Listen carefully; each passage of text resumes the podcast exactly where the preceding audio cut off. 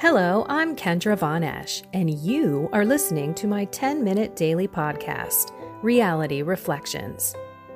I bought into what this world said would make me happy money, prestige, power. And hey, if it feels good, do it because life is stressful, so party hard. Do whatever makes you happy. But that didn't quite work out because I felt even more insecure, full of fear shame, and anxiety, and never, ever good enough. Then God found me and flipped my reality upside down and transformed my life. And I want this for everyone. So I left my executive career to help others find true acceptance, supernatural peace, joy, and love that only comes from a relationship with God. Here is my reality reflection for today. Okay, picture me in a garage, staring at the wall as far away as I possibly can because there are people who are putting up solar panels next door. I am down here in Florida, the beautiful sunshine state, visiting my mom. And then I have a talk in Miami and Fort Lauderdale, and I just can't catch a break. So I apologize for any drilling or massive sounds that you hear. I'm doing the best I can. Okay, so in my prayer, which wasn't so silent today, I think we all need to remember that being a Christian means that we suffer. So the the phrase in the readings, the first readings today is so important. And I want you to think of St. Paul and Barnabas talking to us directly. So I'm going to go there.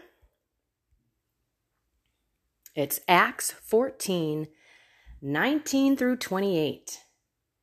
In those days, some Jews from Antioch and Iconium arrived and won over the crowds. They stoned Paul and dragged him out of the city, supposing that he was dead.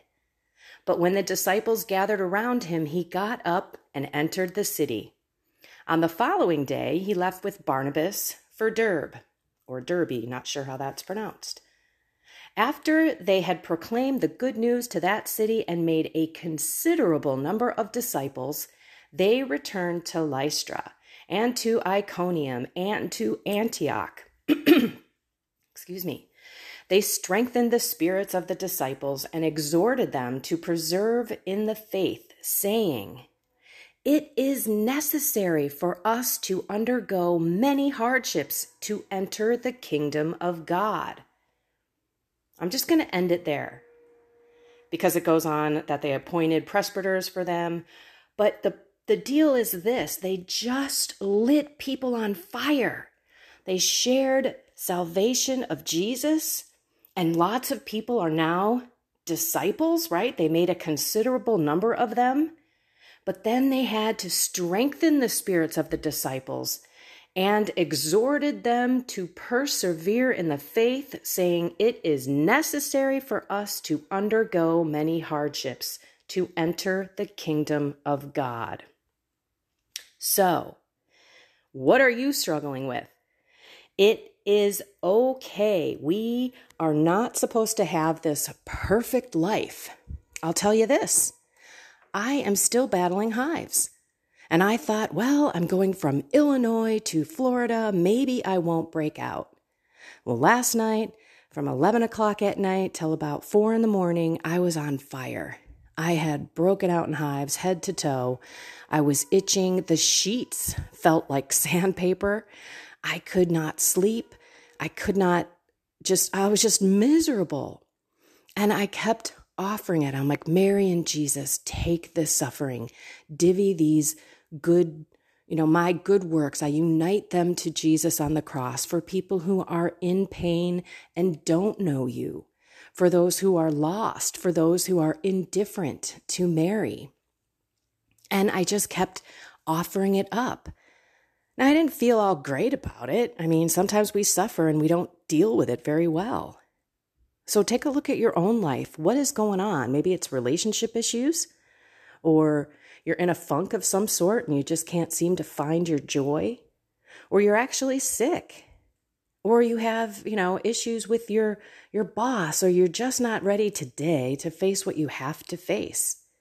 Like I gotta jump in a car and drive two and a half hours down to Miami. Last thing I want to do, but I am looking forward to it because I know that I am going to persevere in the faith and I'm going to evangelize tonight by sharing my God stories as we talked about yesterday.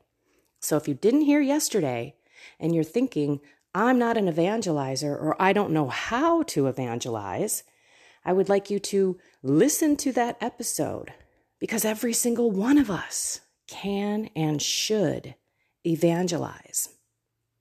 And we should know that it is necessary for us to suffer. You know that that that denomination like the health and wealth gospel. You are not rich and you are not healthy and you are not this because you don't pray enough and you're not, you know, happy enough kind of thing. If you just believed, it would all come to you. And that is a bunch of baloney because Jesus suffered. And if you read the gospel, it's clear that he says, "Hey, it I was called here to suffer and die for you." So it wasn't just I'm going to be crucified, which I think is suffering enough.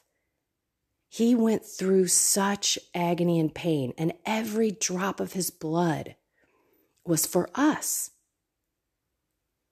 So the next time that you're in a funk, the next time you're arguing with someone, the next time that you have some suffering in your life, it could be physical, it could be mental, it could be emotional, it could be spiritual.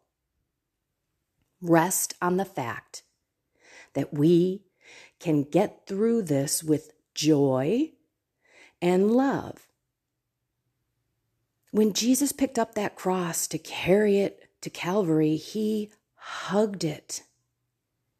He loved it because he knew that all of his suffering was for good. So when you're in that moment of suffering, you have to remember that you're God's allowing this to happen in your life. And he's allowing it for a reason. It's either for you to be more faithful and to turn to him more, or it's for others to see how graceful you are in suffering. You're being a witness of a true Christian to say, I give it all to God. He's allowing this to happen. So I'm trusting that something good will come out of this in some way. And then you got to pay attention, right? Realize when you're wallowing in your own pity or grief that you've got to pull yourself out. You've got to give it to God, offer it up as a as a meritorious offering for the sinners, for your own petitions. Don't let it go to waste. I forget a lot to offer up, even things like impatience. I'm down here with my mom, love her to death, but boy, I can be impatient with her. And I just got in the car. She picked me up from the airport and we got lost. And I was like, okay, this is starting out real good. But I could have been a snotty brat. But instead, I giggled and I said, Lord, thank you that my mother is here. Thank you so much for still having her on this earth where I can spend more time with her here. And I just gave it to God. That is what that statement means. We are to suffer in order to get into the kingdom of God. We are going to be persecuted. We're going to be laughed at. We're going to be made fun of if we're living and speaking the truth. If we're afraid to tell people that we don't think abortion is godly and it's an evil deed, or that we don't support homosexuality or this transgender stuff, if we just sit there and decide to not suffer here on earth and we'll just go to heaven, we're going to have to account for that. We're going to have to look at Jesus and say, yeah, I didn't want people to not like me down here. Instead, Jesus is calling us to a higher calling, greatness, of boldness, of truth with love. So we must speak it. It may hurt, may not be easy.